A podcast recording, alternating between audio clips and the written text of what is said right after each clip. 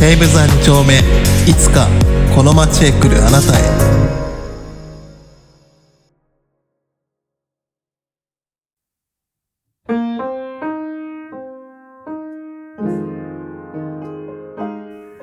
今回のゲストはこの方です。こんばんは下ネタ特化型ラジオサタデーラジオフィーバーの小田急線です 小田急線さんよろしくお願いします。よろしくお願いします小田急線さんの、まず最初に自己紹介をお願いしたいんですけど、はい。えー小田急線さんはセクシュアリティは？ゲイです。シスジェンダーゲイということで、はい。普段はなんか何をしているのかっていうのをいつもお聞きしお聞きしてるんですけど、はい。まあ仕事だとか、えーなんか自分を表す属性みたいなのを教えてもらえると。えー、フリーランスしてて、まあ、書く仕事と、ちょっとま、また別の仕事を、ちょうど半々ぐらいのバランスでやってます。まあライターとして、こう、いくつか記事とかも、ツイッターを見てる方だったりすると、小田さんのたまにシェアされてるのを見かけるんで、うん、そういうので知ってる方もいるのかなと。そうですね。ありがとうございます。うん。ゲイポッドキャストをしていって、えーそれは小田急線さんと佐野ラジオさんの二人でされてるわけですけど、まあどんな内容の番組ですかね？えっと、もう下ネタしか喋らないラジオ番組を毎週土曜日9時に配信していて、2年経ちました。お、おめでとうございます。ありがとうございます。2年かすごいよね。もう、だって、小学1年生が小学3年生だから。中学1年生も中学3年生になっちゃうもんね。すごい。当たり前なんだけど、すごく感じる。いや、それこそこう、ポッドキャストを通じて、うんあの、ゲイポッドキャストを聞いてた若い子とかが、二十歳過ぎて、お酒を飲み始めて、ゲイバーに行くなんていうことも、全然現実的なのかなっていうのは。そうですね。うん。確かに。なんでまあ、今回のこのインタビューとかも、そういうのの一つのきっかけになってくれたらいつかいいなと思っています。ああ、素晴らしいと思います。みんなで語り継ぎましょう。ぜひ語り、語りすぎましょう。えーまず最初のトピック、二丁目との出会いということで、えー初めて二丁目に行った時の思い出や成功談、失敗談をお聞きしてます。えー初めて二丁目に行った時っていうのは年齢は覚えていますか？えーと、上京してすぐぐらいなんで、21かな。それはなんか、どんなきっかけで、なんかもう単純に、その、ゲイの人たちがいっぱいいる街っていうのを二丁目っていうこと自体は、ふんわりとした知識で知ってて、で自分その、奈良の田舎から来たんですけど、なんかその、どういう感じなんやろうっていう好奇心で、行ってみようと思いましたね。奈良は、こう、ゲイ向けのお店だったりとか、コミュニティみたいなのってあったりするんですかね？えーでも当時は本当に、関西でそのゲイの人と会うっていうのが本当になくて、あってもその一回限りとかばっかりだったんで、で、多分、道山？大阪のその道山にみんな行ってるんちゃうかなってイメージありますね。その頃で言うと、アプリがもう出てたぐらい、出てないぐらいかな？いや、掲示板かなまだ。うん。なるほど。そうですね。で、うまああんまりその最初の二丁目の思い出っていうのが、あんまりいい思い出じゃなくて、まあ今思い返せば反省点というかなんかこうすればよかったなっていうのが結構あるんですけど、まずその、新宿二丁目やと思っててうろついてたエリアが歌舞伎町の二丁目やったっていうところ。純粋な勘違いを。椎名林檎の歌舞伎町の女王で、JR 新宿駅の東口を出たら、そこはもう私の遊戯場、大遊戯場歌舞伎町って歌詞があるんですけど、で、なんか、それがなんでか自分、その、歌舞伎町の二丁目イコール新宿二丁目みたいな、なんか、勝手ななんか、思い込みみたいなのがあって、JR 新宿駅の東口出ても全然歌舞伎町ないし、ちょっと歩くからね。そうそうそうそうそうそう。ほんで、明らかになんか治安がちょっと不安なエリアをぐるぐるぐるぐる回ってて、こんなところにゲイの人いんのかみたいな感じで、すごいひっそりやってんねんなーって勝手に。なんか誰もその、当時ほんまに、こっちにその東京に、知り合いとか友達がいない状態で来たんで、ほんまに手探りでしたね、二丁目に行くっていうこと自体が。それこそこう、掲示板とかで知り合うような人、間柄だったりすると、あんまりこう一緒に飲みに行くとかいうよりも、植物的な、うん、出会いが多かった印象はあるかな、当時。うん、そうそうそうそうそうそうそう。うん、なんかちょっとそれで怖くて、とりあえず一人で行ってみようと思って、歌舞伎町二丁目を脱出して、真のその 新宿二丁目に着いて、で、なんか、バーに入ろうとしたんだけど、やっぱりそのバーってなんかカラオケとかしてるじゃないですか。カラオケの音がすごい流れてて、で、なんか、すごい楽しそうな笑い声がそのドア越しに聞こえてきてたんですよ。あははははは、みたいな。それでなんか怖くなって、その、なんていうのかな。完成された世界に自分が飛び込むことで、なんかそれが異物にならへんかっていう、ちょっと、落ち着けづいちゃって、で呆れなかったんですよね、一番最初の、その二丁目に行った時って。バーに飛び込めなかったっていうか。で、帰っても、なんか、うじうじしながらずっとマザースリーしてた。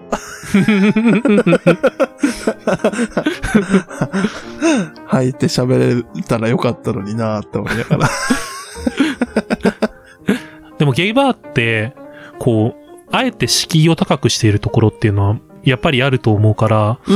ん、そこでおじけ、おじけづいちゃう気持ちもすごくわかるなと思う。うん。結界ではあるもんね、やっぱり。そうだね。それこそこう、まさにそこで感じた、あの、完成された世界っていうのを守るためにできてるし、なんか、その一歩を超えた先で、その同じ世界を一緒に作る人に なってもらわないといけないみたいなね。それが最初はねう。ん。じゃあその時はもう全然こう、二丁目で行くだけで終わったっていうわけだけど、まあその後にこう実際にゲイバーだとかクラブに実際に行けたタイミングっていうのは、本当に遅くて、もうそれこそ本当にその、そっからもう数年間ずっとなくて、で、友達ができてから、やっとその、行けるようになったって感じですね。ほんまになんか、行ってる、友達がいるから、行けるって感じになって、なるほど。なんかその友達っていうのは何経由で知り合ったとかは覚えてる？あ、ミクシーかなミクシー経由かな、で、やっぱりその、なんていうのかな、共通の趣味とか、まあ、ゲームが好きだったりとか、そういうところで、まあ、その話をしながらお酒も飲むみたいな感じができてすごく楽しかったから、こう、ミクシーがゲイに与えた影響ってめちゃめちゃ大きいなと。うん、そうだね。僕自身はミクシーってこう、ノンケアカみたいなのしか持ってなくて、でもなんか当時こう、ゲイ向け、ゲイとしてやっているアカウントだったりとか、あの、コミュニティみたいなのも結構ミクシーで見かけてたんだけど、まあ、リアルの知り合いと繋がっている SNS 上ではできなかったなっていうのが。そうだね。うん、うん。小田急線さんはその時っていうのはもうゲイ用のアカウントを作ってた感じ？そうだね。なんか、その、なんていうのかな、ノンケ用のアカウントなかったかな。その当時は、なんか紹介制で結構もう閉じてた部分もあったし、で、なんかあの、コミュニティ？あの、ミクシーの、あの、なんかこう、何々する人が好きみたいな、ああいうところで、あ、こんなに同性愛者っておんねんな、みたいな、なんか、すごい、安心したの覚えてるな。あれだよね、タイトルになんとかかんとか、フォーゲイみたいなの書いてる。そうそうそうそうそうそうそうそう B 型だけど甘えたいみたいなやつ。懐かしい。そう、でも、なんか、それこそほんまに、ミクシーのそのゲイコミュニティのやつも、なんか、その、友達と二丁目で遊んだ時と近い喜びみたいなのがあったね。あ、やっぱりなんかすごい楽しいなーっていうのあるね。その、共通の知り合いってあるかな。共通のその、話題を持ってる同性愛者の人たちが身近にいるということはね。うんじゃあ、そんなところで、二つ目のトピック、えー二丁目の魅力ということで、えーそんな風にこう、ゲイ、ゲイとしてのコミュニティを広げていったわけなんだけど、そこの中でこう、ゲイ同士である理由だったりとか、ゲイ同士だからこそ感じる魅力とか、そういうところっていうのはなんかあったりするかな？そうだね。なんかその、ゲイの人に優しいっていう感覚よりかは、街全体が結構優しいって感じ、その、なんていうのかな？来る人に対してすごい優しいっていうイメージあるね。なんか自分がよく行くお店が一個あって、その、アラマスカフェっていう、その、ご飯も食べれる、なんていうのかな。カフェバーみたいな感じかな？カフェバー。うん。そこが本当にすごく自分好きな店で、自分そのラジオをやってて、ラジオのそのイベントでオフラインイベントとして、そこのお店を借りて、なんかそのオフラインイベントするみたいなことを考えててんけど、で、それもなんか場所の都合がいいからそのお店にしたってわけじゃなくて、単純にそのお店の人がすごいいい人やから安心して行けそうみたいな感じのなんか前提があって、え、ちょっとこれアラマスのいい話していい？ぜひお願いします。アラバスちょっといい話なんやけど、なんかその、友達とさ、その待ち合わせしてて、自分が先について、で、ご飯食べてたのね。で、じゃあなんかその、海外の親子連れなんかその何歳くらいかな？お母さんが、まあ、30ぐらいで、お子さんが、まあ、10歳ぐらいかな。まあ、早い時間帯やってんけど、ご飯とか、まあ、頼んだりとかして、で、親子でその食べてってんけど、なんか子供がその、飲み物入ってるなんかグラスかなんかをテーブルで落としちゃって、で割れちゃったのよ、パーンって。人もちょっとそんなにいない時間帯やったから、まあ、あんまりそんな騒ぎになるとかなかったけど、なんかお店の人がさ、パーって来てさ、まず第一に、その、お子さんに怪我がないかということをすごい気にしてて、なんかガラスが割れたということよりも、大丈夫大丈夫みたいな。で、それでなんかすぐそのガラス片付けて、で、まあその海外の人やから、なかなかその、なんていうのかな、言葉もうまく喋られへんねんけど、まあお母さんが、まあごめんなさいごめんなさいみたいなこと言ってて、お店の人がもう全然全然気にしなくていい、気にしなくていい、はっはっは、みたいななんかボディーランゲージですごい対応してたら、もう別の人がもうすぐその替えの飲み物を作ってくれて、で子供になんか気にしなくていいからね、みたいな感じでなんか飲み物をまたすぐ渡して、え？優しいみたいな感じ。え、いい店みたいな感じ。なんかそんなさ、都会でさ、あんまり見る光景じゃないかなと思って、そういう光景って。なるほどね。確かにこう、まあ、外部から来る人に対して、まあ、厳しくもあり、優しくもありみたいないろんな面がうん二正面の中で、うん、あるんだなっていうのは、そうやね。感じるねやっぱりなんか、節度があって、きちんと楽しむ人に対してはすごい優しいんかなと思うね。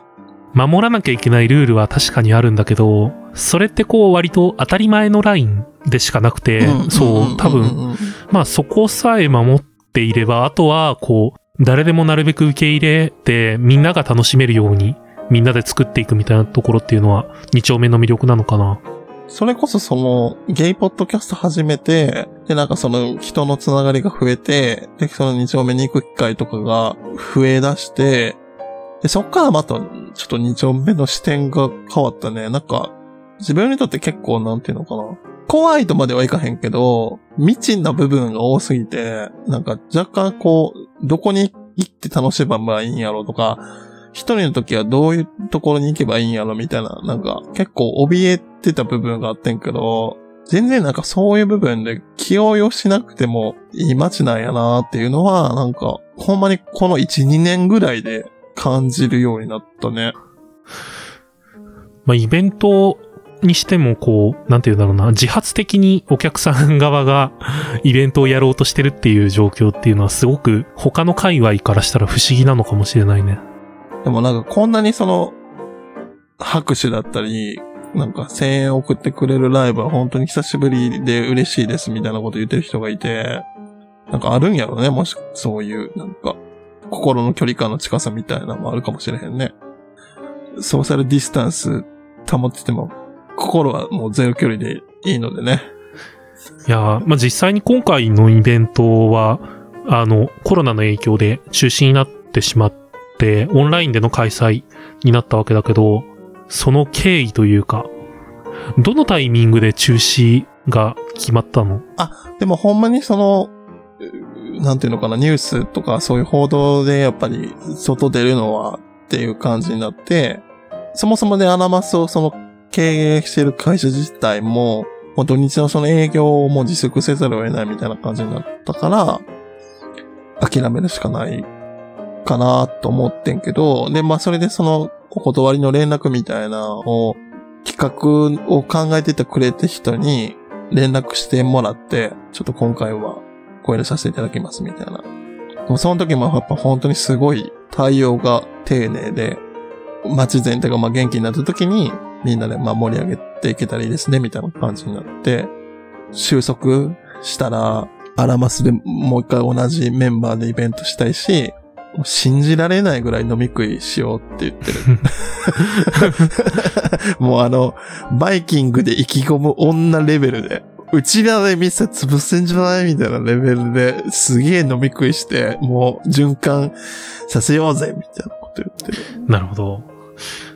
あの、オンライン開催でやった方に関しても、やっぱりこう、たくさんの人が、出演する人もみんなオンラインの慣れない環境の中でやっていて、で、それを見ている側もすごくたくさんの人が集まっている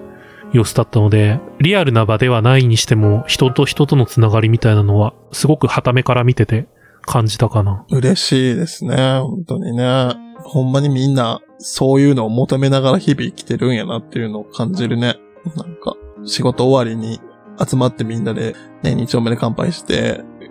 今週あった出来事とかを話すという日常をやっぱりみんなどれだけ待ってるかみたいなね。なんかあるよね。その、ずっとその自粛が続くとね。ねなんか、そういうオンラインのイベントを、今、ネット配信とかをしているゲイバーのお店とかもすごく増えてきていて、やっぱりこう、繋がっていたいみたいな、実際のこう、売り上げとかには繋がらないような活動だけど、そう、それこそ心の距離として近いところで繋がっているためにいろいろみんなやっているんだろうな、なんていうのは思うかも。うん。ほんまにこの短期間でいろんなことが大きく変わりすぎたけど、それをこう、きちんとなんか、受け止めて、自分たちがなんかできることをしてるっていうのもすごいし、まあ、それができなかったとしてもね、例えば、オンラインのやつができなかったとしても、でもやっぱお客さんは、やっぱりその、ちゃんとその、飲みに行けるっていうことを信じて待ってるはずやから、言わなくても伝わり合う信頼関係みたいなのは絶対あるんやろうなと思う。ね。ツイッターとかでやっぱしんどいニュースばっかり流れてくるけど、でもやっぱり心の中ではやっぱりみんなその収束したら、じゃああの店に集まって騒ごうぜみたいなさ、なんか思ってると思うのよね。ちょっと信じたよね、そういうのね。はい、ありがとうございます。じゃあ、最後のトピック。いつかこの街へ来るあなたへ。ということで、えーこれからゲイコミュニティに踏み出そうとする人へのアドバイスやメッセージをお願いしたいと思います。これね、本当に難しくて、自分ほんまにその他の人たちのやつ聞いてて、よーし喋られへんから、自分なりの言葉を言います。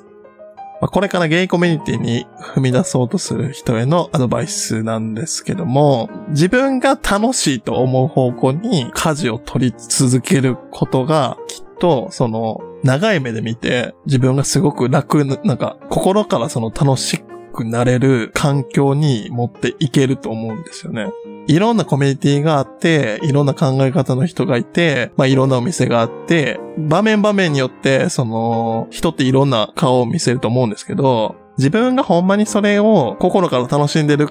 かっていう部分に結構ずっとフォーカスされて続けてたら、なんかだんだんだんだん自分が楽しいと思う環境がどんどんどんどん向こうから来てくれるようになると思うんですよね。なんか自分がその無理して、まあちょっとその、こういうところあるけど、しゃあないか、みたいな感じで、なんかこう人間付き合いとかをするよりかは、究極ね、これからゲイコミュニティに踏み出そうとしてる人に対して向ける助言として適してるかどうかわからへんけど、究極、そこに人がついてこなくても、自分がしようとしてること、自分が好きなこと、あ自分がその、これから先、なんていうのかな、目指してることとかに、なんか誰かが賛同してくれる人がいなかったとしても、自分が好きやって信じてることに対してずっとやってたら、いつか絶対にそれを静かに見てくれてる人っていうのは必ずいると思いますんで、で、その人が声かけてきてくれたら、すごい嬉しい世界が広がると思いますんで、なかなか自分の心に素直になって、ゲイコミュニティを楽しめばいいんじゃないかなと思います。いや、いいと思います。すごい熱いメッセージで。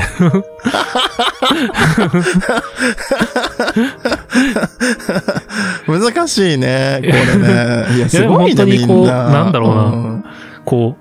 う、やるっていう選択肢もやらないっていう選択肢も、どっちもこう、その自分にとって楽しいかとか、っていうところで判断するべき部分があるなと思うから、まあそのネガティブな部分、マイナスに感じているところを切るっていう選択肢も一つあるし、